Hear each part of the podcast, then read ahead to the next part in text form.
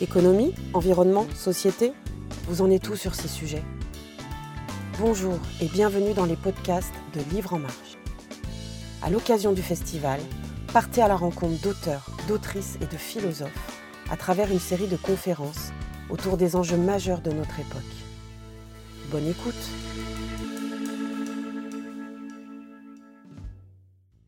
Bonjour à tous et bienvenue à cette vingt et unième édition du festival Livres en Marche. Je suis ravie d'être parmi vous pour ce festival de rencontres avec des experts et des passionnés. C'est un festival engagé qui a choisi cette année pour thème « Écrire le champ des possibles ». Le sujet de notre table ronde cet après-midi est « Si on changeait de vie ».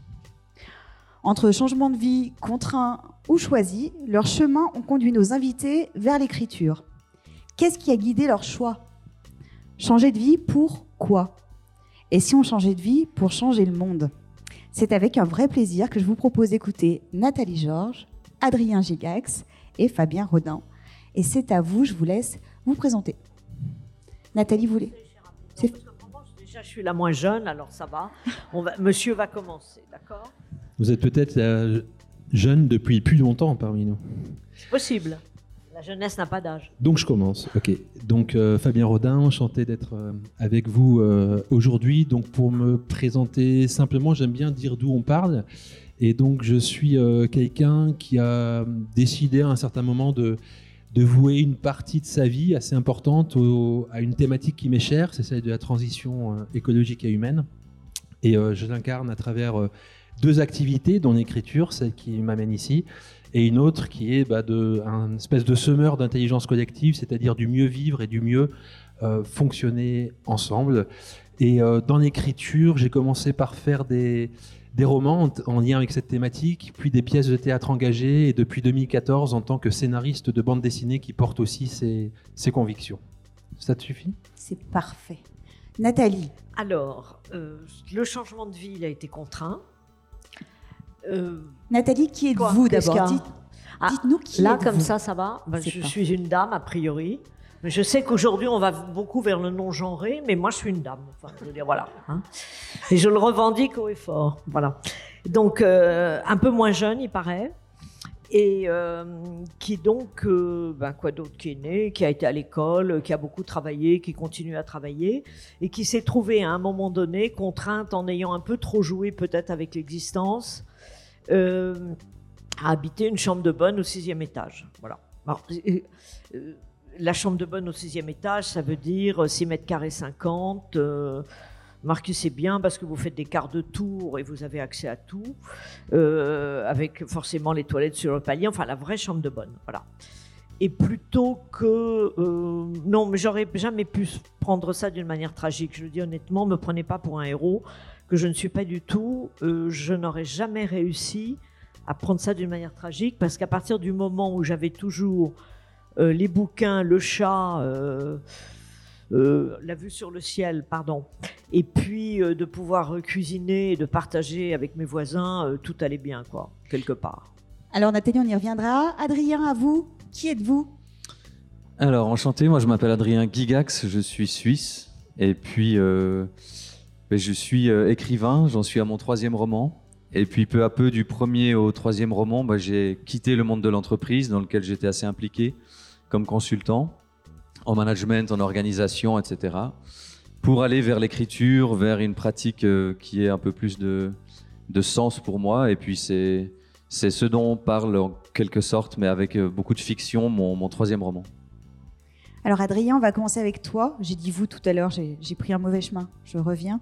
Euh, Adrien, tu, c'est toi qui vas nous parler d'abord de ton histoire, donc du coup, de comment t'en es arrivé à, à écrire, de, de ce que t'as fait, de peut-être aussi tes premiers bouquins. Je te laisse la parole pour nous raconter.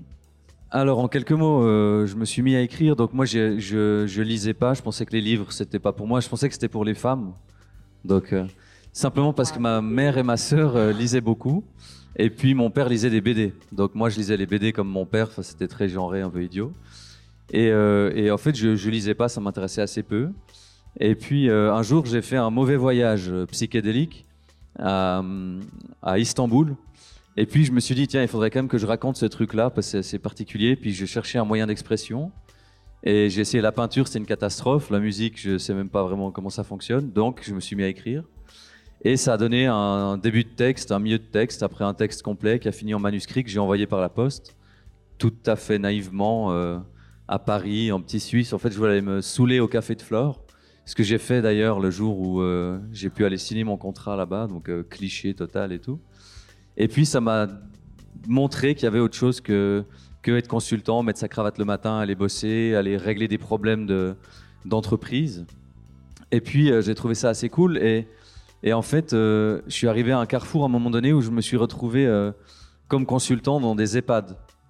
Donc, je passais tout droit, je ne regardais pas les vieux. J'appelais ça les, les vieux, je les appelle toujours, mais c'est affectueux maintenant. Mais je passais tout droit et j'allais dans le bureau du directeur. C'est un plaisir.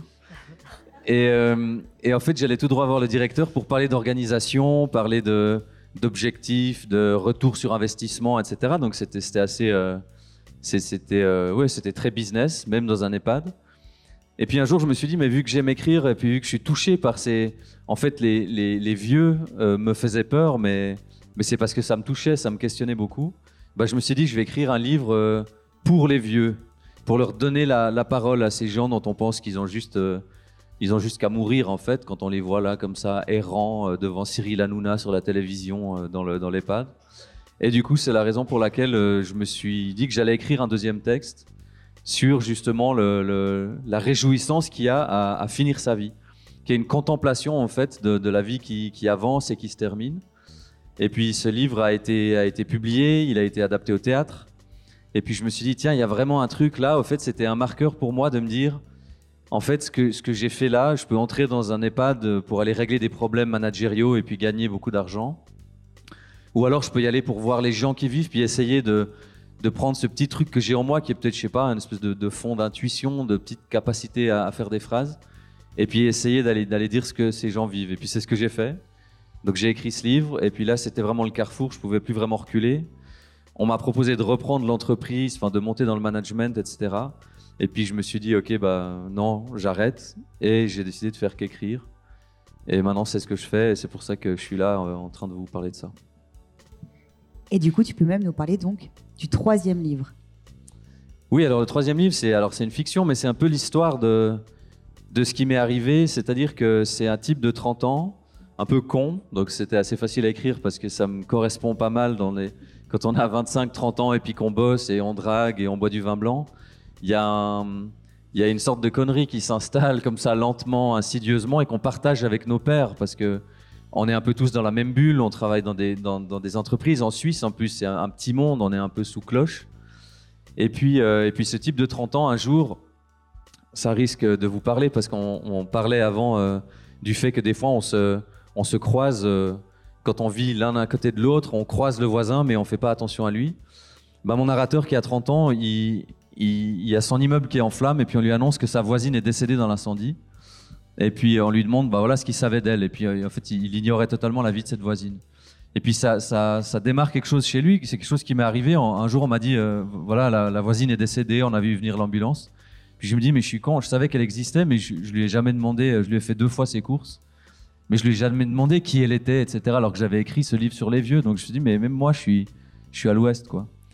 Et, et du coup, bah ça, c'est le début du livre. En fait, il apprend que sa voisine est décédée dans l'incendie. Puis il se dit, il y a un truc qui tourne pas rond. J'ai, je dormais, vraiment, mon, mon lit était... Il y avait un mur entre, entre mon lit et le sien et j'étais même pas au courant qu'elle était là. Donc, j'ai perdu mes antennes. Il y a un truc, quelque part, qui est, qui est parti en steak. Et du coup, bah, il se met en quête de, de la nature, sans savoir ce que c'est, avec tous les clichés des gens de trente ans qui pensent qu'il suffit d'aller garder les lamas au Laos pendant deux semaines pour euh, se reconnecter à Gaïa ou... faire de la méditation en pleine conscience. Donc, il tombe dans tous ces pièges-là en essayant de changer de vie, mais avec quelque chose que j'aime quand même bien euh, observer autour de moi, chez mes amis et les gens que je fréquente, c'est qu'il y a quand même une intranquillité, il y a une envie de changer, une envie d'aller vers un autre, une autre vie. Donc, c'est aussi pour ça qu'on parle de changer de vie, puis que le festival, il, il, il pose cette question-là, de dire est-ce qu'on peut essayer d'organiser la vie autrement, d'avoir d'autres, d'autres sens, d'autres valeurs à déployer. Et il fait ce, ce, ce travail-là. Alors, il part à la montagne, euh, après, il part s'occuper des vaches. Et il part après en Polynésie, euh, utopie ultime de, de la terre euh, intacte. Et, et voilà, c'est, c'est l'histoire euh, de cette, euh, cet envol naïf, mais qui doit quand même mener quelque part, parce qu'à force de ne pas savoir ce qu'on cherche, ben on, on se fait quand même une, une opinion sur le monde et puis on, on apprend un certain nombre de choses et c'est l'histoire de cet apprentissage. Ce livre, il est là, il s'appelle Départ de feu et vous le retrouvez du coup au salon du livre juste à côté. Merci en tout cas pour cette présentation. Je vais passer la parole à Fabien. Pour nous, bah, parle-nous de toi en fait aussi, de ce changement de vie, de ce tournant que tu as commencé à évoquer tout à l'heure. Ben, moi déjà, je pense que des changements, on en a plein dans la vie, plein de micro-changements, mais que parfois, en effet, il y a quelques marqueurs qui sont un peu plus, euh, un peu plus importants. Euh, si, si je parle de l'écriture, eh bien, enfin, d'abord, il faut que je parle de, de ma vie euh, personnelle avant ça. Et, euh, et donc, j'ai eu un, un gros changement de, de cap il y a une vingtaine d'années, en deux mille un, où euh, j'ai perdu dans un accident de la route ma première épouse. Euh, j'étais le papa de deux enfants en bas âge, un an et demi et, et quatre ans et demi. Euh, à l'époque, je travaillais comme directeur euh, informatique euh, d'une grande coopérative agricole qui couvre tout le sud-est de la France. J'avais une équipe d'une vingtaine de personnes et j'étais dans le train normal euh, de la vie occidentale, c'est-à-dire sans, sans abus, mais disons que je me disais tiens, je ferais peut-être bien un M B A pour devenir dirigeant, pour gagner un peu plus, blablabla. Mais suite à, ce, à cet accident de la vie, Euh, eh bien, je, je me suis senti à la croisée des, des chemins. Tout ce que j'avais construit perdait tout son sens. Si je n'avais pas eu d'enfant, j'imagine que j'aurais eu envie d'aller peut-être aider à Haïti ou en Afrique, enfin, je ne sais pas, de justement donner du sens, parce que la société dans laquelle on vit n'en avait plus aucun pour moi. Euh, mais j'avais deux enfants, et donc il fallait que je, que je continue. Et à ce moment-là, quelques années après, Euh, je suis tombé sur celle qui est devenue ma, ma seconde épouse. Je me suis retrouvé, en, on va dire, en sécurité euh, affective. Et, euh, et là, j'ai enfin pu décider de changer radicalement de vie professionnelle. Donc, j'ai tout envoyé valser. Je me suis formé à des approches euh, de, bah, de, euh, de coaching, de, d'accompagnement, de développement euh, personnel, de manière à pouvoir les transmettre, mais aussi probablement parce que j'en avais besoin pour moi-même, pour continuer à grandir et à comprendre. Et à peu près dans la même période, je me suis mis à écrire. Et il se trouve qu'écrire, bah, c'était un peu le rêve de ma vie parce que euh, bah, moi, quand j'étais gamin, j'écrivais des petits textes, je lisais beaucoup. Euh, je pense que j'écrivais plutôt euh, pas mal, en tout cas au-dessus de la moyenne. Et quand j'étais ado, ado genre seize dix-sept ans, bah, j'écrivais des lettres d'amour ou de rupture pour mes potes. Euh, ouais, ouais, pas pour moi parce que moi, j'étais complètement asocial. Donc, donc plutôt pour mes potes. Souvent, ça marchait, ça atteignait l'objectif, donc c'était, c'était plutôt cool, faire pleurer de joie ou faire pleurer de tristesse, je sais pas trop. Mais bref, tout ça m'a mis dans ce côté un petit peu raconteur d'histoire. Et euh, donc, j'ai commencé à écrire des romans sur l'évolution personnelle. C'était tout à fait logique par rapport à ce que j'avais vécu.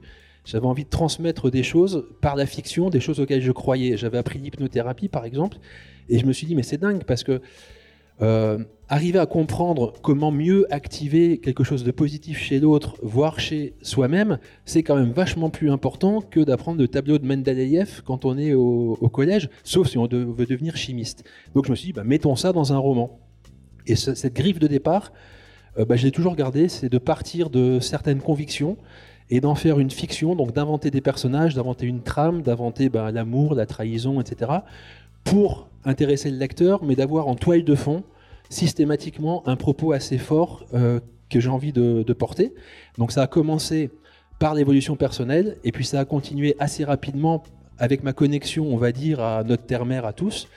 Et, euh, et j'ai été touché, meurtri par plein de choses il y a déjà un certain temps. Et là, j'ai commencé à mettre, le, on va dire, cette, ce thème de la transition écologique et humaine au centre de mes écrits, deux pièces de théâtre, Euh, relativement engagé, et depuis deux mille quatorze, donc des B D, la première étant euh, bah, celle que tu tiens, Les Seigneurs de la Terre, qui est une saga donc, en six tomes qui vient de se terminer cette année, donc elle est, elle est bouclée, et où on suit là aussi une histoire de changement, puisque c'est l'histoire de, de Florian, mon personnage principal, euh, qui est lui aussi bah, un peu comme, euh, comme toi, hein, qui, a, qui a le même genre de, de job, et qui suite à un, une prise de conscience décide de faire son retour à la Terre, mais de le faire en bio, en dix-neuf cent quatre-vingt-dix-neuf. Du coup, il se confronte à tout euh, l'environnement agricole qui évidemment était celui de l'agriculture dite outrageusement conventionnelle, c'est comme si on faisait comme ça depuis toujours, comme si on mettait de la chimie depuis huit mille ans pour faire pousser des tomates. Et puis on suit son parcours bah, jusqu'en deux mille vingt-deux. Voilà. Et puis j'ai fait quelques autres B D, mais je ne vais pas monopoliser le temps de parole, ce qui fait que des personnes qui veulent les découvrir pourront me rejoindre à mon stand. Quelle bonne idée. En tout cas, il y a quand même un truc avec l'histoire des B D, c'est que tu disais que ça paraissait plus simple de, faire passer ce genre de message avec, euh, avec de l'émotion, et que la B D était peut-être une belle manière de le faire passer. Alors, je ne veux pas dire que c'est forcément plus simple, mais c'est, c'est euh, complémentaire. C'est-à-dire que quand on fait un essai, qu'on écoute une, une conférence explicative ou qu'on regarde un documentaire, c'est notre cerveau euh, qui est, qui est nourri, et on en a besoin. Mais quand on regarde un film, une série, qu'on lit une B D ou qu'on lit un roman, je pense que c'est le cœur qui est touché en premier. Et j'ai euh, la conviction euh, que ce qui nous met le plus en action, c'est les émotions. Donc c'est plutôt le cœur. Euh, si c'était la compréhension, on n'en serait pas là aujourd'hui, au niveau notamment de, de l'environnement, puisque ça fait bien longtemps qu'on sait tout ce qu'on sait, quoi. Ne serait-ce que pour parler récemment du club de Rome soixante-douze, on, sait exact, on savait exactement ce qui allait se passer, tout le monde le savait, pas tout le monde, un grand monde. Mais pour que ça change, il faut que les émotions soient touchées, c'est ça le déclencheur de l'action. Et ça n'empêche pas de comprendre non plus. Et après, moi, dans mon essence, ce que j'aime, c'est raconter des histoires. Donc je prends ce, cet axe-là, mais c'est complémentaire à l'autre. Merci. Nathalie, c'est à vous. Alors, vous voulez savoir sur tout. La cuisine du sixième. Oh non, tout, c'est trop, ça serait trop long. Mais alors, commencez quand même alors, avec votre histoire à vous. Donc, euh, l'histoire à moi, donc j'ai, je vous ai dit, je suis allée à l'école. Enfin, j'ai été pensionnaire longtemps, ça c'est très important, ça raconter. J'ai été élevée par la grand-mère paternelle. C'est j'ai Gigi, été, hein Gigi, voilà. Très grande cuisinière. Et euh, je suis allée au pensionnat, j'ai fait dix ans de pensionnat. Euh, éducation religieuse, euh, tout comme il faut, complètement dix-neuvième, enfin, c'était parfait. Et euh, il s'est trouvé qu'à un moment donné, j'ai quitté le pensionnat un peu violemment et j'ai commencé à travailler très tôt, après mon baccalauréat. Et très vite, euh, j'ai beaucoup aimé travailler. J'ai travaillé dans la création graphique, enfin, au début sur la création de produits. Sans le savoir, j'avais hérité du, de, de talents de mes parents qui étaient chacun artistes, l'un étant architecte et peintre et l'autre euh, ayant créé le premier prêt-à-porter de luxe, ma mère, bien que n'ayant, n'ayant pas été avec eux, en tous les cas, j'avais hérité de ça. Et donc, euh, j'ai travaillé en création pour l'Orfèvrerie Christoffel, dans les arts de la table, et puis j'ai créé ma... Je me suis mis à mon compte, comme on disait, parce que les sociétés unipersonnelles n'existaient pas à l'époque. Je me suis mis à mon compte et euh, ça a assez bien marché. Je me suis revendiquée sur des conseils, mais je ne veux pas euh, incriminer la personne qui m'a conseillée parce que c'était quelqu'un d'exceptionnel et qui est décédé très vite après, euh, en tant que B I C. Alors, je, je savais, j'ai su très tard, ce que, après des années, ce que ça voulait dire, bénéfices industriels et commerciaux. Et toutes les personnes qui se sont revendiquées de ce... Euh, système, As-tu? enfin bref, euh, on, on fait l'objet d'une vérification de, de comptabilité. Quand la con- vérification de comptabilité est arrivée, euh, je reconnais humblement que je m'en suis pas, enfin ça m'a pas bouleversée du jour au lendemain. Et euh, elle a duré quand même, euh, enfin les histoires avec le fisc ont duré vingt ans. Jusqu'au moment où je suis arrivée comme dans les Mickey, vous pourriez faire une bande dessinée, tiens vous, euh, mon voisin. Euh, le Mickey là qui tombe du dernier étage, il est pff, rétamé, vous voyez, avec des petites étoiles là, bling, bling, bling, bling, voilà, bon. Le chignon en désordre, enfin vous voyez. Euh, et, euh, et donc, euh, parce qu'on m'a dit, madame, vous, vous n'êtes pas B I C, vous êtes B N C, enfin bon, alors qu'en réalité, il y a les deux, euh, je pourrais me revendiquer des deux, des deux systèmes. Et donc, euh, pendant cette vérification de comptabilité, il s'est tramé une vie où, parallèlement, j'ai beaucoup travaillé. C'était, je reconnais, j'ai eu beaucoup de chance, c'était très intéressant parce que j'ai beaucoup voyagé, j'ai rencontré des artisans ou des, euh, des industriels de P M E formidables. Donc, euh, mais il y a un moment, on me l'avait dit, on m'avait dit tu verras, tu pourras plus fonctionner. Il y a un moment où j'ai été rattrapée parce que le fisc français est quand même tenace. Donc, à force d'avoir des A T D, des machins, enfin, vous ne pouvez plus fonctionner, quoi. C'est, c'est impossible. Donc, je me suis retrouvée dans la chambre de bonne, au sixième étage, six mètres carrés cinquante. La vie est formidable. Bon. Donc, euh, voilà, en continuant à travailler, bien évidemment, pour assurer mon, mon existence. Et très vite, euh, alors on, nous étions six à peu près, euh, au sixième étage. J'entends six, six, il y a sept chambres, il y en avait six d'occupés. C'est extrêmement mélangé en termes de nationalité, en termes de milieu social et en termes d'activité. C'est-à-dire qu'il y avait le gars qui venait de la Corée pour, euh, pour la cuisine, il y avait le juif polonais qui lisait Heidegger, il y avait euh, le euh, Kenyan euh, qui bouvait de la tequila toute la nuit, enfin c'était extrêmement mélangé et, et très amusant de ce fait, quelque part. Euh, et euh, très vite, par culture et par euh, goût, euh, bah, j'ai voulu partager avec mes voisins. Parce qu'au pensionnat, on partage beaucoup quand même. Mais dans l'éducation que j'avais reçue, elle est faite de partage au départ. Donc euh, voilà, j'ai partagé avec mes voisins, mais sans jamais être trop intrusive. Euh, je ne voulais pas qu'ils se sentent coincés par la mamie du, par la mémé du sixième étage. Vous voyez ce que je veux dire ? Dans le genre, on va se faire harponner, elle ne va pas nous lâcher les baskets, ça va être un cauchemar. Non. C'est tu veux des, tu veux, je fais deux œufs, t'en veux, ok, d'accord. Et quelquefois, on faisait des repas ensemble, on fêtait genre la Saint-Nicolas, euh, les rois, des choses comme ça. Alors, euh, pour, euh, sur l'intérêt que ça peut, parce que je pense que c'est ça l'objectif, alors je me suis retrouvée à un moment donné à vouloir faire partager cette expérience. Je ne me suis jamais pris pour un écrivain, je vous rassure tout de suite, ni pour une cuisinière.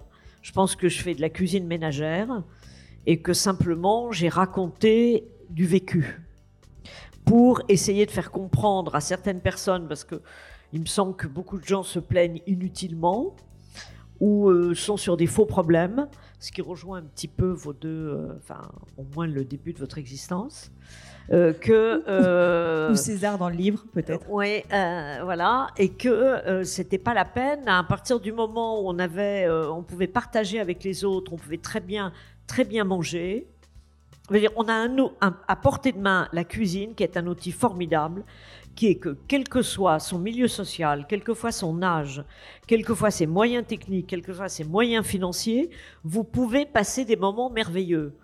En plus, vous faites du bien à votre corps, ça vous évite d'aller chercher des antidépresseurs chez le pharmacien, la Sécu fait des économies, enfin c'est gagnant de tous les côtés. Donc j'ai voulu faire partager cette expérience, voilà. Et il se trouve que Euh, contre toute attente, bien, il y a eu hein, une petite résonance qui prouve bien qu'il y a quand même des problèmes euh, dans l'évolution de, ben, du monde aujourd'hui. Oui, non mais c'est vrai, parce que je suis ni Johnny Hallyday, ni Jésus-Christ, vous voyez ce que je veux dire. Donc, euh, euh, quand on me dit c'est formidable ce que vous faites, je ne comprends pas, je comprends pas forcément. Voilà. Merci pour cette présentation. Je vous en prie. Qu'est-ce que, en fait, Nathalie, quand vous écrivez ce bouquin, parce que vous l'avez dit, c'est votre grand-mère qui vous a donné cette passion de la cuisine, c'est ça ? Oui, c'est-à-dire qu'elle m'a formé le goût déjà, parce qu'on ne discutait pas de savoir si on aimait ou si on n'aimait pas. Déjà, on mangeait de tout et on finissait son assiette. Finalement, ça a quand même du bon, parce que ça oblige à avoir une nourriture très variée. Alors, je l'ai observée cuisiner. D'accord ? Parce qu'entre un an et, et huit ans, euh, on cuisine, ou on, en dehors de mettre de la farine dans toute la cuisine, enfin, vous voyez ce que je veux dire, ou du beurre, enfin bon, on ne fait pas grand, grand chose. Mais en tous les cas, je l'ai beaucoup observé. Et quand j'ai quitté le pensionnat à l'âge de dix-huit, dix-sept ans, dix-huit ans, et que euh, je me suis trouvée à habiter en face de chez elle, à ce moment-là, j'ai cuisiné avec elle. Et elle m'a transmis à ce moment-là le... le La le passion. Vrai goût de la... Oui, oui, oui, non, mais c'est formidable. Puis c'est créatif, la cuisine, vous savez. Un plat, ça se négocie. Enfin, je veux dire, euh, c'est pas comme la pâtisserie. Les mais quantités sont moins précises. Euh, et, puis, et puis, quelquefois, il y a des sauces comme ça, des grandes sauces qui ont été inventées. Vous êtes parti sur un truc, il y en a un autre à la fin, quoi. L'important, c'est que ça soit bon. Qu'est-ce qu'on trouve dans votre livre qui s'appelle donc La cuisine du sixième étage ? Qu'est-ce qu'on, qu'est-ce qu'on trouve comme type de cuisine ? Du piano au réchaud. C'est important ça, du piano au réchaud. Oui. Euh, euh, ce qu'on trouve, alors dans la première partie, c'est en trois actes comme une pièce de théâtre, parce que la vie est un théâtre finalement. Et il euh, faut toujours se regarder, parce qu'autrement, c'est pas drôle du tout. Euh, et puis, ça risque de prendre la tête aussi. Euh, donc, euh, la pre- premier acte, ce sont les cuisines de Gilbert. Enfin, c'est très simple, hein, c'est des bourguignons, des sautés d'agneau, euh, du pain perdu, euh, des œufs cocottes. Enfin, c'est une cuisine familiale, bourgeoise, euh, une cuisine de ménage, comme on disait avant, dans le temps. La deuxième partie, c'est la découverte de l'Italie. J'ai pas voulu faire un état dans l'état, donc vous avez, j'espère, savoir comment faire des bonnes pâtes et un bon risotto. Et la troisième partie qui a été à l'origine du livre, c'est comment, avec rien, vous pouvez faire quelque chose de très bon. Alors, dans le, au sixième, on ne cuisine pas de la même manière. On ne dit pas, je fais un bourguignon ou des milanaises. On a des pommes de terre et que fait-on avec ces patates? Donc, on fait une salade de pâtes avec des saucisses. Ou alors, on a un brocoli. Que fait-on avec son brocoli? Vous voyez, c'est complètement différent parce que comme vous avez un feu et que vous êtes dans le couloir à quatre pattes, vous, euh, dans votre poêle, il faut qu'il y ait tout. Ben oui, c'est un plat qui tient au corps, voilà. C'est roboratif et on mange du gras. C'est très important. Voilà. Merci Nathalie pour euh, toutes ces explications. Je vous en prie. Je reviens un petit peu à tous les deux. Donc vous avez fait des changements de vie, ok. C'était quoi? De la recherche de sens? euh, C'est euh, des convictions qui vous ont amené à ces choix? Parce que par exemple, parler d'écologie alors que tu parlais d'hypnose, euh, d'hypnothérapie, d'hypnose juste avant, qu'est-ce qui t'a amené à se dire « Non mais moi, il faut que j'écrive sur un truc comme ça ». Il faut que j'écrive sur l'écologie, c'est ça la question? Tu écris sur l'écologie oui, déjà. Oui, mais ta question c'est qu'est-ce qui m'a qu'est-ce amené... qui t'a amené à passer de tout ce qui est euh, écrire plutôt sur euh, l'hypnose, sur ce genre de choses, sur le développement personnel, à l'écologie, à des, à des sujets qui ont peut-être un, un autre sens ou une autre taille pour toi?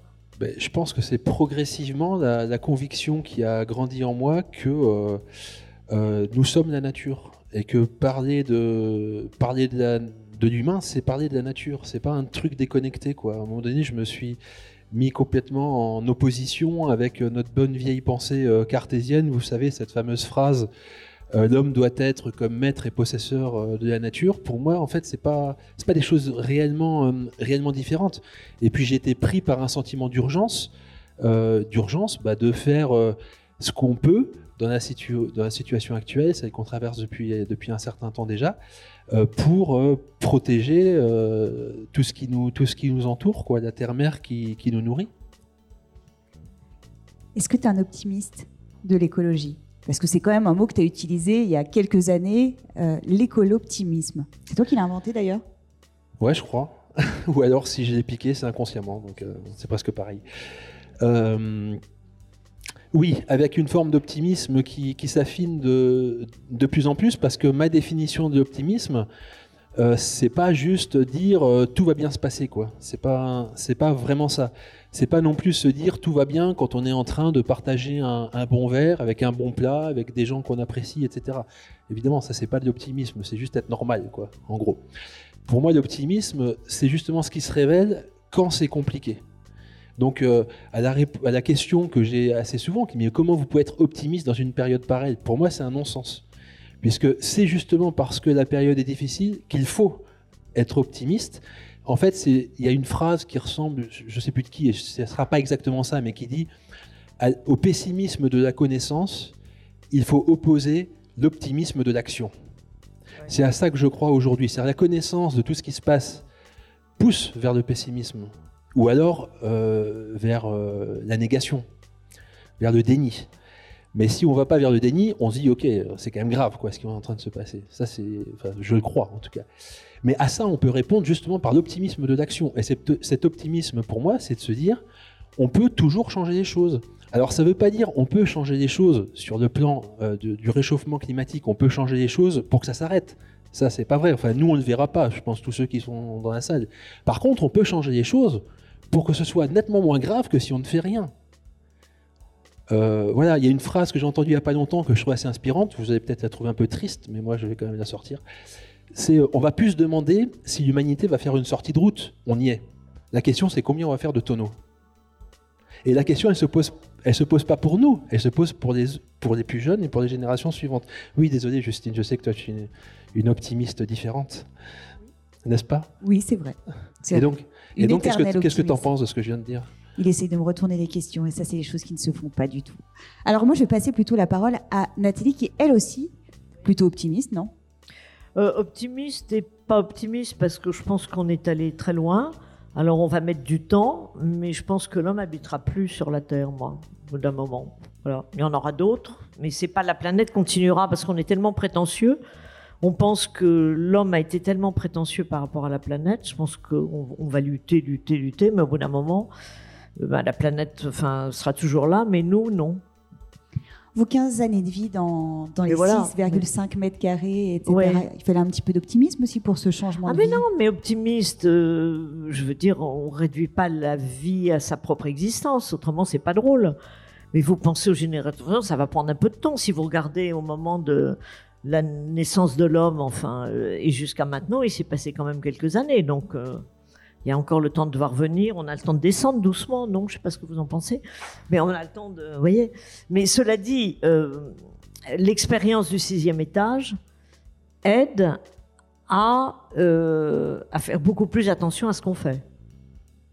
Et il y a, j'étais très fière quand euh, des étudiants qui étaient au début arrivés avec leur sac de salade là, du, du, du supermarché euh, machin, allaient euh, au marché deux fois par semaine. Voilà. En fait, c'est vous qui avez raison, parce que si on vivait tous dans six virgule cinq mètres carrés, il n'y aurait pas beaucoup de problèmes. Je suis bien d'accord. Mais et je vais vous dire une chose, je me disais, finalement, euh, les gens partent en vacances à l'autre bout du monde, on va créer euh, on va, des configurations du sixième et on va leur proposer de faire des, des stages de huit jours, quinze jours, au sixième étage, et alors ça va changer beaucoup de choses. Ah mais je vous assure. Il faudrait voilà. que des sixième étages dans tous les immeubles. Oui, puis bien chaud l'été avec le zinc. Ouais. Et puis ça s'appellera « Et si on changeait de vie » hein ? Ça s'appellera « Et si on changeait de vie » et Oui, oui, ça, non mais je ne plaisante pas là-dessus. Hein. Il y aurait des, vraiment des choses à faire parce que vous, vous retournez à l'essentiel obligatoirement. Même si le, nos histoires sont... Je veux dire, vous êtes obligés, autrement vous ne pouvez pas... Euh, non, ça ne marche pas, quoi. Adrien, pour toi, cette recherche de sens, c'est aussi un truc comme ça, c'est de l'ordre de l'essentiel. Alors, je parle de César dans le livre ou, ou de toi. Tu me, tu me réponds comme tu veux. Alors, bon, moi, j'ai la chance de ne pas être un, un essayiste, comme il y en a beaucoup ici, et de défendre un point de vue euh, qui serait euh, tenable. C'est-à-dire que je parle juste dans ma fiction de, de, de ma petitesse, en fait. Ce qui m'intéresse, c'est, c'est tout ce qui est... Euh, tout ce qui est anxieux en moi, tout ce qui est, qui est petit et un peu, un peu vil. Et du coup, c'est vrai que moi, j'ai pas forcément un sens euh, transcendant, quelque chose, je me dis, ah, c'est là que je vais. J'essaie juste de, d'arriver à dormir, euh, de, de, d'avoir une estime de moi plus ou moins correcte, et d'avoir euh, le sens que, ouais, qu'il y a une sorte d'éthique euh, qui, qui est la mienne, qui est très personnelle. Je suis pas sûr qu'elle permette de sauver la planète, mais qui me, qui me permette comme ça de, de, de, de continuer à fonctionner. Donc, euh, donc si, si j'ai écrit ce livre, et cetera, c'est, c'est plutôt pour mon, ma santé mentale personnelle. Mais je pense quand même qu'en en ayant la quête de ma santé mentale, ça peut peut-être servir à d'autres.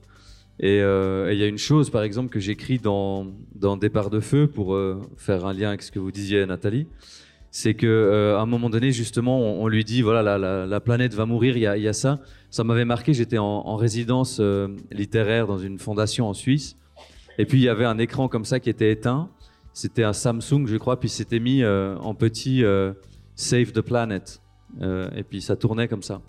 Et puis, il y avait mes, mes collègues, mes co-résidents qui regardaient ce petit mot, puis qui, qui étaient tous tellement émus, vous savez, comme des artistes, des fois un peu, un peu trop expressifs, en disant « Ah mon Dieu, cette phrase, je vais pas réussir à dormir, et cetera » Et puis, moi, je me disais « Mais c'est quand même... » C'est quand même débile, moi, petit homme, comment vous voulez que je, que je sauve la planète ? Ça, ça me paraît débile. Elle n'a pas besoin de moi, la planète. À la limite, c'est moi que je dois sauver.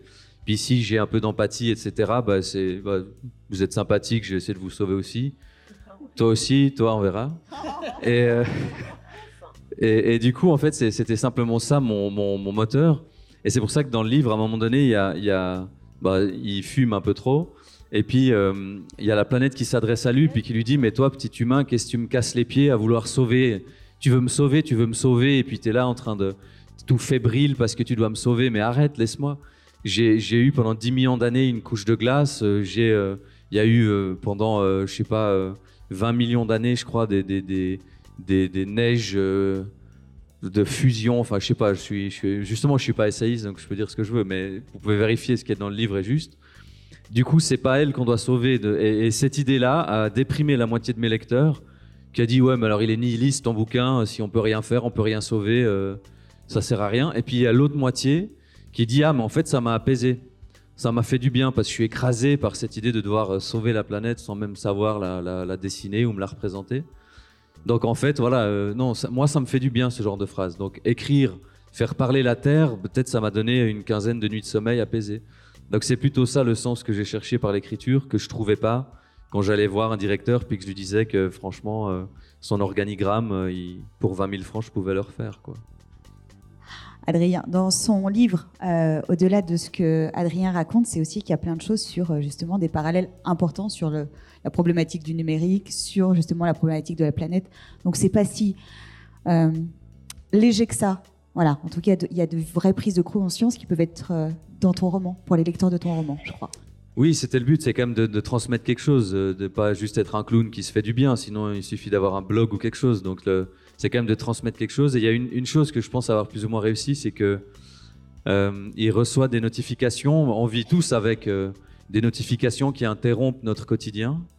Euh, peut-être que là, euh, malgré le fait que ce que je dis est absolument brillant, il y a des gens qui ont été interrompus par une notification qui leur annonce que c'est l'anniversaire de tante Gertrude ou alors que... Euh, Pierre Alain a changé de poste sur LinkedIn euh, ou autre.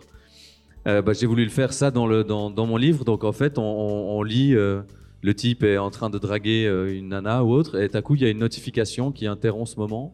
Puis après, euh, la scène reprend, puis il y a de nouveau une notification qui n'ont absolument rien à voir avec, euh, avec le moment qu'il est en train de vivre. Et alors, euh, vu que mon, le livre précédent était sur la fin de vie et puis que j'avais un lectorat qui était assez euh, avancé dans la vie, Euh, quand ils ont lu ce livre, ils ont dit mais c'est, c'est insupportable quoi. J'ai, je l'ai lâché après, après vingt pages parce que j'étais interrompu par ces trucs, c'était insupportable. Puis je dis oui, mais parce que c'est insupportable. Et cette dimension insupportable de, de ce côté haché et très empêché de, de, de nos vies en fait, la continuité est toujours interrompue par euh, les notifications et autres. Bah ça, j'essaie de le faire ressentir. Et ça, je pense que c'est pas juste une névrose personnelle, c'est quelque chose qui, qui a du sens, que je veux transmettre. Et puis Et puis voilà, s'il peut y avoir deux, trois personnes après avoir lu mon bouquin qui enlèvent toutes les notifications sur leur téléphone, bah, je pense que c'est que le bouquin sert à quelque chose, pas qu'à moi. Merci. Moi, j'ai une question pour vous. En fait, Fabien, tout à l'heure, tu as dit, finalement, changement de vie, c'est un truc continu, quoi. Oui, il y a des moments marquants, et vous venez de l'évoquer dans vos vies, mais finalement, vous, votre vie, elle évolue tout le temps. Qu'est-ce que ça veut dire pour toi, ce truc ?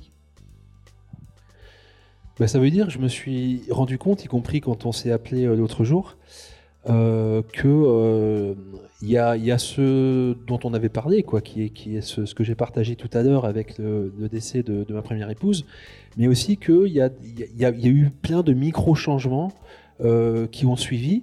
Et puis comme on en parlait aussi avec Adrien, euh, en off, il y a parfois des moments où on prend des décisions qui sont relativement fortes, mais qui résultent de micro-changements qui ont eu déjà lieu euh, avant. Et pour moi, bah, par exemple, ce que je partageais tout à l'heure, c'est-à-dire mon rapport, on va dire, à l'écologie, pour le faire simple, c'est quelque chose qui est en évolution permanente. C'est-à-dire qu'il y a vingt ans, j'ai commencé à prendre certaines décisions, et je crois que c'est, c'est un des domaines dans lesquels on ne fait jamais marche arrière. On met, euh, on met un doigt, et puis on a tout le bras qui y passe, puis tout le corps, mais c'est heureux, parce que c'est rare qu'on ait des grosses prises de conscience et qu'on se dise « non, dix ans après, non, finalement, je m'en fous, quoi ». Et donc, euh, ça, pour moi, c'est de l'ordre du, du changement permanent, surtout si on est un petit peu réceptif à ce qui se passe autour. Ça me donne justement, d'ailleurs, un, un lien avec précisément l'endroit où nous sommes assis, puisqu'il y a cinq ans, ici, j'étais invité donc, à, à Livre en Marche, et euh, j'étais en, en table ronde, et même à ta place d'ailleurs, parce que j'étais modérateur pour Pierre Rabhi et Cyril Dion. C'est pour ça que tu as envie de me poser des questions, je ouais, comprends c'est mieux. Ça, ouais, ouais. Peut-être que je vais y arriver. Et euh, dans l'autre chapiteau, et juste avant, je viens voir, enfin je viens écouter, donc là j'étais pour le coup à votre place, en train d'écouter un gars que je ne connaissais absolument pas, sauf que je l'avais trouvé sympa, on avait partagé une feuille de salade, c'était tout ce qui restait à midi, et je l'avais trouvé terriblement sympa, donc je viens l'écouter. Il y avait euh, bah, à peu près autant de, de personnes que ce que vous êtes dans la salle, euh, et il m'a subjugué, et c'est devenu depuis une star, il s'appelle Pablo Servigne. Et sa pensée m'a radicalement, euh, je vais pas dire transformé, c'est pas ça, mais inspiré. Voilà, je vais dire ça comme ça, c'est inspiré. Et comme je le connais du coup depuis cinq ans et que c'est devenu un ami, et que j'ai la chance de, de, de le côtoyer, euh, bah, je, la puissance de ce qu'il défend, qui est, si vous ne le connaissez pas, c'est euh, Pablo Servigne, c'est la collapsologie et la théorie de l'effondrement. Les mots, ils sont horribles, ils font complètement peur, ils l'ont complètement dépassé. Mais ici, il avait développé une conférence sur, euh, le, c'est la, sur son dernier livre qui s'appelait « L'entraide, la deuxième loi de la jungle ». Peut-être que vous connaissez. C'est-à-dire qu'il n'y a pas que la loi du plus fort, il y a aussi l'entraide. Ben, c'était totalement lumineux. Et en fait, je me suis rendu compte que se mettre en phase, ça rejoint un peu ce que tu disais, Adrien, se mettre en phase avec euh, ce qui est en train de se passer, ce qui peut être observé. Pablo, c'est un, c'est un scientifique à la base, donc il énonce des faits réels. Mais ensuite, expliquer et montrer à force de détails avec les arbres, avec les animaux, que l'entraide, ça fonctionne, et ben, bizarrement, on part de quelque chose qui semble noir, glauque et pessimiste, et on finit sur quelque chose qui est fondamentalement optimiste.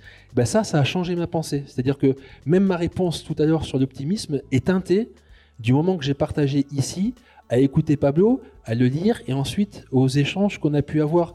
Et c'est en ça que je pense qu'on est, on, enfin on est, on peut décider, accepter d'être en transformation permanente. Pour moi, c'est pas du changement, c'est de la transformation. Comme on peut décider d'être dans la stagnation et de se dire non, les choses elles sont comme ça, point à la ligne, quoi. Vous voulez réagir par rapport à ça? Moi, ça me fait penser plus à l'entraide et à la solidarité que vous évoquiez, Nathalie. Pardon, il n'y a que ça de vrai, l'entraide et la solidarité. Enfin, je veux dire, si l'homme ne partage pas, ça n'a, la vie n'a aucun intérêt, quoi. Ça, c'est pas nouveau pour vous, parce non, que vous dites bah, c'est culturel. Dire, c'est, une, euh, c'est une constante. Enfin, je veux dire, je sais pas, c'est, c'est l'A B C, quoi. Enfin, tout seul, on vaut rien, quoi. Ça vient quand même chez vous de votre éducation. Mais c'est, c'est très important. Nouveau. Ça vient de l'éducation, ça vient aussi un peu du tempérament, et puis ça a été renforcé. Alors, au départ, il y a eu le pensionnat, parce que le pensionnat, ça oblige. À, enfin, je veux dire, c'est une vie en communauté. Alors, et c'est vrai qu'il y a ceux qui font le service et il y a ceux qui le font jamais. Euh, voilà. Mais, euh, mais cela dit, euh, euh, le sixième étage a énormément renforcé ça. Mais il faut aller vers les autres aussi. Parce qu'il y avait quand même certains, euh, comme ça a été évoqué, qui avaient, les portes étaient fermées, quoi. Donc il faut, il faut frapper. Je peux dire quelque chose parce que ça, ça, ça rebondit sur ce que... Je voulais donner une anecdote, mais ça rebondit complètement. Je pense que ça l'illustre même. C'est que ce que dit aussi Pablo Servigne, ce qu'il avait expliqué ici, avec euh, de très belles images, c'est que dans le monde végétal, au milieu des, dans les arbres, euh, il montrait deux, deux, deux types d'arbres qui poussent parfois au pied des montagnes, dans une situation d'abondance, c'est-à-dire qu'ils n'ont pas de problème pour se nourrir, ils ont tout ce qu'il faut dans le, dans le sol, il pleut comme il faut, et cetera. Eh bien, ils se mettent en situation de concurrence, c'est observé. Et les mêmes types d'arbres poussent tout en haut de la montagne, là où c'est l'inverse, on est en pénurie. Eh bien, en ouais. situation de pénurie, pour pouvoir survivre tous les deux, ils s'entraident. Et, et la conclusion qu'il en tirait, c'est que c'était totalement applicable à l'espèce humaine, ouais. c'est-à-dire que quand on est en abondance, eh bien, c'est la concurrence qui domine, on le voit dans le monde des entreprises, on le voit dans les comportements individuels, et quand on se retrouve en pénurie, surgissent des comportements de cohésion, d'entraide et, et d'empathie. Et ça, je trouve que c'est quand même un message plein, plein d'espoir, et les personnes qui ont vécu des situations extrêmes l'ont touché du doigt, généralement. Et important, enfin. C'était une situation extrême pour vous, Nathalie? Ce que vous avez vécu? Non, extrême, non, enfin, faut pas, j'appelle pas ça extrême. Il y a enfin, pas eu, vous avez toujours on a, pu on a partager toujours eu de quoi manger, manger euh... Euh, un toit pour, c'est pour ça, je veux dire, il y a de quoi manger, il y a un toit et il y a de quoi se nourrir, quoi. Donc tout va bien quelque part. C'est pas parce que les toilettes sont au bout du palier, on s'en fout, quoi. Ceux qui étaient à côté de vous dans ces chambres de bonne, ils avaient toujours de quoi manger aussi? Oui, mais ils mangeaient souvent, ce sont des étudiants qui mangeaient très mal. Ce que je vous ai expliqué, la salade en sachet ou l'espèce de pain de mie affreux, là. Euh, s'il y en a qui me prennent le matin, ils vont me détester, mais ça fait rien. Euh, les, les, les pains de mie en sachet industriel, vous voyez, non mais affreux, quoi. Caoutchouc, là. Non, donc on achetait du pain, enfin, de qualité. Donc je pense que ça a été bénéfique sur l'apport, mais on mangeait très bien, hein. Enfin... Non, non, il n'y a pas eu de... On n'était pas en position de survie. Mais l'entraide était importante parce que ceux qui étaient, par exemple, de l'étranger... Alors, c'est des petites, des petites, euh, des petites anecdotes, mais forcément, quelquefois, il leur manquait une assiette, un verre, un machin. Donc là, vous prenez la, la conscience de l'importance d'un verre ou d'un couvert. Et quand vous viviez dans un... Ce qui fait que vous gaspillez beaucoup moins. Quand vous viviez dans un grand appartement peut-être plus bourgeois, plus grand, là, il y avait moins de gens qui venaient frapper à votre porte pour vous prendre une assiette ou un couvert, j'imagine. Personne, parce qu'en plus, ils n'osent pas, généralement. Donc, cette solidarité, elle est plus importante là-haut, au sixième? Non, mais le plus important, c'est le sixième. Ça a été... Enfin, je... Si je n'avais pas eu le sixième, j'aurais manqué quelque chose dans ma vie. Et c'est quoi la suite? Est-ce que, du coup, vous allez la encore suite... changer de vie, Nathalie? Ah ben moi je suis prête à changer, je suis comme les scouts, je suis toujours prête, mais, euh, mais euh, cela dit, euh, là on m'a mis, parce que ma propriétaire en avait, n'en pouvait plus de m'avoir au sixième étage, mais alors elle était mais saturée. J'ai quand même passé dix-huit ans, hein. Enfin, c'est une vraie tranche de vie, dix-huit ans, vous voyez. Donc euh, maintenant, comme on, on a considéré que j'étais vieille, moins jeune, quoi, on m'a mis dans une résidence senior de la ville de Paris. Alors les voisins, c'est moins gai, ça c'est sûr. Même, même si ma gardienne me dit que dans quelques années je serai comme ça, je lui dis merci beaucoup madame. Et euh, mais euh, voilà, mais je vais essayer. Moi, j'aimerais beaucoup pouvoir euh, ou transmettre dans les écoles, ou transmettre, vous voyez, parce que comme aujourd'hui tout le monde doit tout faire, on a supprimé les écoles ménagères dans les écoles. Très bien, c'était vieillot, parfait. D'accord, mais maintenant tout le monde doit tout faire. Donc je pense qu'il devrait y avoir dans l'enseignement des cours, on emmènerait les enfants au marché, on leur montrerait les légumes, on les ferait cuisiner, ils apprendraient les saveurs, ils toucheraient. Et le fait de toucher les légumes, ça je le dis très rapidement dans le livre, ça vous est en contact avec la nature. Alors, je sais, quand on est à Paris, ça peut faire rire, mais euh, quand vous allez au marché, vous choisissez des légumes, vous les voyez, vous les touchez, vous voyez quelle forme ils ont. Ça évite que des enfants, quand on leur parle de poisson, décident d'une croquette Findus, quoi, vous voyez. Non, mais c'est vrai, hein, je veux dire, il faut avoir ce... et toucher les aliments. Donc ce sera ça, peut-être la prochaine étape. Moi, après j'aimerais les... bien, oui, oui, oui, oui, oui, oui, oui. Ou si je peux faire la popote pour des, pour des, pour des cantines, enfin leur montrer qu'on peut avoir du bon bouillon sans que ça ait le goût d'eau de vaisselle, comme au pensionnat. Voilà. Adrien, ta prochaine vie, c'est quoi ? Oula. Euh, ah. Moi, j'ai, j'ai, je reviens sur ce que, ce que tu disais avant, euh, Fabien, c'est que j'ai le sentiment que il euh, n'y a pas vraiment une, une première vie, une deuxième vie, une troisième vie. C'est une sorte de, de transformation continue. Et puis, il euh, y, a, y a d'ailleurs euh, euh, François Julien qui, qui écrit euh, Les transformations silencieuses, qui explique que ce qu'on pensait des événements, par exemple la fois où je me suis mis à écrire, ou alors la fois où j'ai donné ma démission de, de, de ma boîte, euh, sont des affleurements sonores, donc des moments qui font beaucoup de bruit, mais en fait sont des affleurements sonores d'une transformation silencieuse qui ne cesse jamais, qui, qui fait que de, de, se, de courir comme ça. Et, et je ne sais pas dans quelle direction je cours et je me transforme, mais c'est sûr que je me transforme. Euh, peut-être que ma prochaine vie dépendra d'un événement extérieur, alors je ne me le souhaite pas, mais... Euh, On a, on a parlé justement de, de ce qui lui est arrivé avec son, sa première épouse. Bah, j'espère pas que ça m'arrive, mais en même temps, bah voilà, c'est peut-être quelque chose qui peut créer une nouvelle vie. Et donc voilà, il faut, faut simplement essayer de, de rester euh, capable de, de se transformer, donc ne jamais trop cristalliser, ne jamais s'arrêter sur quelque chose. Moi, je dis ça, c'est vivre en héraclitéen. Héraclite, il est dans mon bouquin parce que voilà, c'est le changement, le changement, et cetera. On ne s'arrête jamais. Donc voilà, c'est juste ça. Je vais continuer à courir, puis on verra où ça me mène. Mais bah, pardon, euh, je veux dire que le champ, pour se transformer, il faut quand même en avoir envie, hein, à un moment donné. Parce qu'il y a ceux qui sont euh, et qui tombent vraiment malades parce qu'il y a un blocage sur l'intérieur profond sur la capacité de transformation. Voilà, c'est pour ça que je dis ça, ce qui, c'est très très important. Ce qui hein, me fait enfin, peur, c'est de, c'est de cristalliser à un moment donné, ouais. Et puis de rester ouais. planté là, quoi. Ouais, ouais. Non, mais là, vous, ça a l'air d'aller. Ça va pas vous arriver. Non, ça va, ça va. Je vous rassure. Ouais. On va faire Doctor Snork. Ouais. Vous savez. Toi, Justine, par exemple, tu as oui. le sentiment que... Moi, je, j'aime beaucoup cette idée de transformation silencieuse, c'est ça oui, oui. Tu évoques oui. Ça, c'est quelque chose qui me parle beaucoup. Mais avec la volonté. Merci beaucoup à, à tous les trois. Euh, moi, ce que je vous propose, c'est qu'on continue peut-être avec des questions du public. Ça vous dit ? C'est top, ouais. Allez. Est-ce que vous avez des Youpi. questions pour ces trois personnages ? Parce que ce sont des personnages sur cette scène. Lumière. Ça fait du bien de vous voir. Ça fait du bien de vous voir maintenant. On se sent moins seul. Est-ce que vous avez des questions pour, les, euh, pour Nathalie, pour euh, Adrien ou pour Fabien ?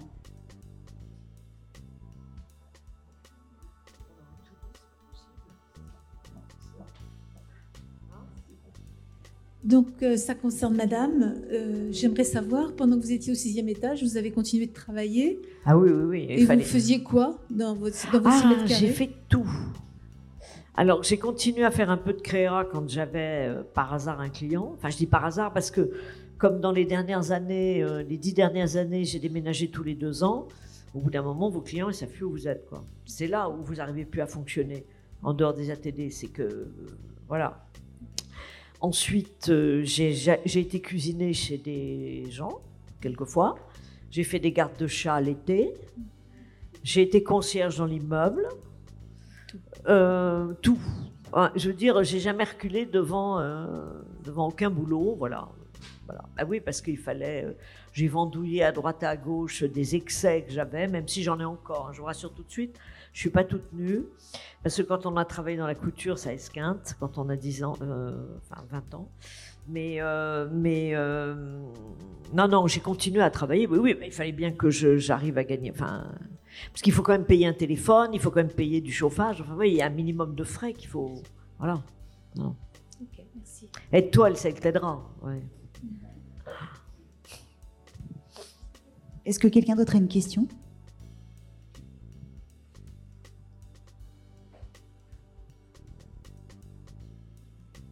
Sinon, moi, j'en ai plein. Bon. Ils vont tous se précipiter pour lire nos livres, ça va être formidable. Exactement, c'est peut-être parce que tout est dans vos bouquins. Est-ce que vous trois, vous avez des questions entre vous, des choses que vous voudriez découvrir où vous n'avez pas encore eu la réponse ? C'est trop fort, Ted. Oui, je ne sais pas, moi, je, enfin, je comprends très bien. Oups, voilà. Enfin, j'ai très bien compris au travers de ce que vous avez dit, votre, vos écrits. Si je puis dire, et je pense que, voilà, les EHPAD, j'aurais pu vous aider parce que j'ai vécu le, la période EHPAD. Mais... Moi, j'ai, j'ai peut-être question. Une, une question, mais c'est l'un ou l'autre qui peut y, y répondre. Mmh. Mais on a, on, a, on a fait un livre, chacun qui a un, mmh. qui a un objet, on disait qu'il ne fallait pas s'arrêter, qu'il ne fallait ouais. pas que la chose se cristallise, mais faire un livre, en tout cas c'est un sentiment que moi j'ai, c'est laisser... une trace de où on est à un moment donné, ça s'arrête là, puis ça ne change plus comme nous on change. Donc quelle relation on a avec un livre, peut-être aussi les B D où il y a plein de tomes, qui s'arrêtent, qui a un marqueur dit qui on était à un moment donné, et après nous on change, alors soit on change de vie, soit on évolue, on se transforme, mais qu'est-ce qui fait que, qu'on veut faire des livres alors qu'aujourd'hui il y a une technologie qui nous permet de raconter le changement en continu, réseaux sociaux et autres. Oh non. Alors vous, vous êtes old school, ça se voit, donc je peux imaginer bah d'accord. Sympa. Pourquoi vous avez fait un bouquin, mais monsieur qui a une modernité euh, étonnante. Non, non, non, non attendez, pourquoi je vais l'arrêter tout de suite. Non, attendez, avant que vous répondiez, je vais vous dire, non, parce qu'il faut, faut l'arrêter dans ces conneries. Quand j'étais sûre qu'ils allaient euh, se poser euh, des questions tous les, les livres trois. De cuisine, les livres de cuisine, quand on veut un livre de cuisine, on, on regarde une recette, enfin... Je vois mal, même les obsédés plus jeunes, des, enfin, à moins que vous regardiez les recettes sur votre portable. Ah bah bien sûr, évidemment. Ah bah oui, mais enfin bon, moi, mais, même mais autour tout le monde, moi, on a l'ordinateur non, non, ouvert. Non, et puis, non, non, non, non. Et la recette non, évolue, non, parce que peut-être non, vous n'avez pas non. mis assez de poivre dans non, la recette, non, page non, quinze. Non, non, les voisins, et... eh ben, les voisins, ça captait pas très bien les réseaux au sixième étage. Ah, c'est ça. Et en plus, ils ne voulaient pas tous payer l'abonnement de la Livebox. Donc même s'il y en avait au, au moins cinq qui étaient sur la mienne, Euh, car au moment ça marchait pas très bien, donc de toute façon okay. on lisait les recettes. Voilà, la technologie a des limites quand même. C'est pour ça voilà. que j'ai dit old school. Ouais. Non mais je vais, je vais lui donner votre livre, plus, Nathalie, pour qu'il voit ah à quoi non, ça ressemble. Mais... Tiens, un livre de cuisine, ça ah ressemble non, à ça. Mamie se révolte. Alors oh. moi, moi, je cuisine très peu, très très peu. Ça me fait plaisir quand je le fais parce que j'ai la chance d'avoir une femme qui est une fantastique cuisinière. Ah, ça, c'est bien. Mais ça m'arrive de cuisiner. Et alors, je suis désolé, Nathalie, mais moi, quand je cuisine, je prends mon ordinateur et j'affiche ah oui. une recette sur et je la et je la suis bêtement puisque j'ai pas de base. Et ce que je trouve par contre incroyable, ça va pas dire avec la question, mais ce que je trouve incroyable, c'est que j'y prends un plaisir fou et que ça marche, c'est-à-dire que c'est bon. Pourquoi c'est bon ? Pas parce que je suis doué, c'est parce que je sais rien faire de mes mains. Et donc je suis bêtement. Je me dis pas euh, tiens au feeling, je sais pas quoi. Je suis bêtement et ça fonctionne. Bon, ça ça répond pas à ta question. Mais pour répondre à ta question sur le... c'est marrant parce que c'était c'était un peu d'actualité pour moi cette année parce que Les Seigneurs de la Terre, donc cette saga, j'ai commencé à l'écrire en deux mille quatorze. Il y a six tomes et le dernier tome est sorti cette année. Donc ça veut dire que ça fait huit ans que j'ai des personnages dans ma tête. Et puis il y en a d'autres en plus, donc ça fait beaucoup de monde dans ma tête. Mais euh, je vis avec ces personnages un peu depuis huit ans. C'est-à-dire qu'à tout moment, il pouvait se passer un truc qui me disait « Ah tiens, euh, ça pourrait être inspirant pour ceci, pour cela. » Et en effet, j'ai réalisé en écoutant ta question que, euh, évidemment, que mon écriture sur six tomes a suivi ma propre évolution jusqu'à ce que le, l'histoire s'arrête en deux mille vingt-deux. Et le résultat des courses, c'est quand en février deux mille vingt-deux, le dernier tome est sorti, c'est que ça m'a fait un sacré petit deuil, quoi, parce que c'était au revoir à huit ans d'évolution de mes personnages en lien avec ma propre évolution. Donc évidemment, euh, comme par hasard, il y a le début d'une autre saga qui a commencé, qui s'appelle Les Daniers de l'Orbrun. Mais en effet, je trouve ça super intéressant, cette, cette notion de, de produit qui s'arrête, qui est fini, alors que nous, on, on continue à évoluer. Et, et ça sera assez fun que tu nous dises ce que tu vas en penser dans dix ou quinze ans, quand tu vas relire ton premier roman. Moi, c'est, c'est déjà une sorte de souffrance, hein, parce qu'il y a déjà cinq ans de recul. Donc, quand des gens veulent mon premier roman, c'est toujours un peu angoissant, quoi. Ce serait quoi le prochain roman ? Mon prochain roman ? Ouais. Euh, mon prochain roman, il faut imaginer, je fais le pitch en deux secondes. Ouais, okay. Vas-y. Donc ça n'a rien à voir avec le reste, c'est toujours très différent. Imaginez qu'il y a, vous êtes deux, donc un couple d'amis, et puis euh, un soir vous avez un peu trop bu de Genepi, puisque j'ai découvert ça ici. Et puis ça vous rend courageux, puis vous vous dites, parce que vous êtes un peu, euh, un peu fâché contre quelqu'un, vous vous dites, ah mais lui vraiment, il euh, faudrait qu'il disparaisse, quoi. Euh, il faudrait qu'on puisse, pour dire simple, le, le, le buter, quoi. Et, et puis, euh, mais ça peut nous arriver dans des moments comme ça de, où on se lâche, quoi. Je vois une dame qui, qui a quelqu'un en tête. Hein. C'est bien quand c'est allumé dans la salle. Hein, oui, ça permet de, de voir qui, euh, qui partage ce, cette passion. Et du coup, euh, imaginez que fort ivre, vous allez sur Internet, parce qu'il y a des gens qui ont quand même accès à cette technologie. Et je rigole, je rigole. Et, c'est vrai que c'est pas très écolo. Oh là là. Et, et ils vont, parce que vous, donc vous avez trop bu, vous allez sur info arobase gouvernement point f r, vous envoyez un email et vous demandez euh, un permis de tuer. Parce que voilà, vous vous dites, bon bah voilà, et puis après tout c'est marrant, on a trop bu et tout. Et le lendemain matin, donc vous êtes chacun dans votre appartement, vous êtes rentrés, vous avez mal dormi. Quelqu'un sonne chez l'un des deux et dit, voilà, euh, on vous remet en main propre votre permis de tuer, félicitations. Et puis l'autre, il reçoit une lettre euh, qui dit « Bah non, voilà, il n'y aura pas de permis de tuer pour vous, désolé. » Et en fait, en partant de là, qui paraît un truc un peu débile et humoristique, c'est un livre sur l'éthique, parce que le type qui se retrouve avec son permis de tuer, il dit « Mais en fait, je, j'en fais quoi ? Sur quelle base est-ce que je décide qui a le droit de vivre ou pas ?» Et c'est très facile quand on se, quand on n'a pas le droit de faire une chose, de dire « Ah, mais moi, je ferais ci, moi, je ferais ça. » Mais une fois qu'on y est, une fois qu'on a le permis, c'est comme un permis de conduire, on l'a dans la poche. C'est livré avec un petit vademecum qui dit comment tuer, qu'est-ce qui est le plus désirable, pour soi-même qui tuons, pour celui qui doit être tué, et cetera. Si on a quand même un peu d'affection pour lui. Et on a le droit de le faire. Bah, qu'est-ce qui se passe en fait ? Quels sont les critères ? Avec qui est-ce qu'on en parle ? Qu'est-ce que ça bouge chez nous ? Comment est-ce qu'on se trouve légitime pour le faire ? En gros, qu'est-ce qu'on fait de notre petit pouvoir d'action ? Et c'est une, un livre qui devrait être plus sérieux que ce que j'en dis pour l'instant, mais qui, qui traiterait de ça. Génial.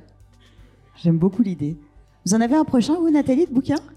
Oui, il y a un projet pour développer l'acte deux sur l'Italie, puisque j'ai eu la chance de, d'y aller souvent, euh, d'y travailler beaucoup, d'y rencontrer bon, et de t- très bien manger.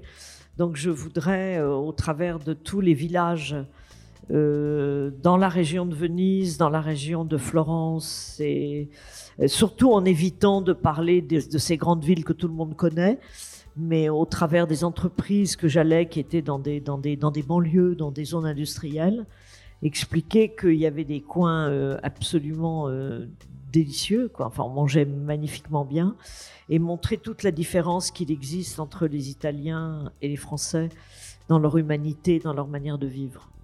Et qu'il y a des... des, des, des même si, enfin, la France est un pays magnifique, badabada, badabada, mais en Italie, dans des lieux les plus improbables, vous... il, y a, il y a absolument des merveilles. Voilà. Donc je voudrais faire ça. Voilà. Et que je referai en acte un, acte deux, acte trois à nouveau. Merci. Oui, quant à moi, bah, si je réponds à la, à la même question, euh, nouveau projet, donc j'en ai pas mal, qui, enfin j'en ai plusieurs qui sont en cours de, de dessin, des bandes dessinées. Et là, je travaille sur un projet donc qui n'est pas encore euh, signé avec un éditeur, mais qui est déjà avancé dans, dans ma tête et, et, et par écrit, euh, qui est une B D, qui serait une B D en ce qu'on appelle un one shot, donc un, un roman graphique, un tome unique de probablement cent à cent vingt pages, planches, pour faire témoignage de ce qui se passe dans la région dans laquelle je vis, qui est, qu'on appelle la Bio-Vallée. La Bio-Vallée, c'est, le, c'est la vallée de la Drôme, en fait, si vous voyez, donc le Rhône coule comme ça, la Drôme horizontalement. Et donc, c'est un, il y a un regroupement d'une centaine de communes qui a commencé sa transition il y a bien cinquante à soixante ans et qui est terriblement euh, en avance. Et, et donc, ce qui, ce qui est très intéressant, et c'est une demande de leur part d'ailleurs, c'est que je raconte l'histoire de comment ça s'est passé pour se retrouver avec un taux de, de, de production bio qui, est, qui dépasse complètement euh, ce qu'on a l'habitude de voir, avec, euh, avec des concepts pédagogiques différents, même des concepts démocratiques différents. Et donc un art de vivre euh, bah, qui correspond à, à mes valeurs et à celles de ma famille. Et euh, voilà, mon projet, bah, c'est de raconter ça dans une B D fictionnelle, comme d'habitude, donc avec euh, une héroïne qui va naviguer dans cet univers et, euh, venant de, de Paris. Et puis... Euh, donner l'occasion de transmettre ce que, comment ça s'est passé, comment ils ont réussi à faire ça, comment on peut y vivre aujourd'hui et quelques perspectives d'avenir pour continuer à, à faire évoluer cette, cette région magique. Mais qui pourrait du coup être adaptée dans n'importe quel endroit, puisque mon idée, c'est pas de, de faire témoignage d'un endroit en disant « Voilà, regardez ça, vous avez vu, c'est un Éden, c'est génial, hein. » Ben, c'est pas là que vous vivez. c'est, de, c'est plutôt de proposer des clés, Euh, celles qui ont, les deux, trois clés qui ont fait que ça soit possible.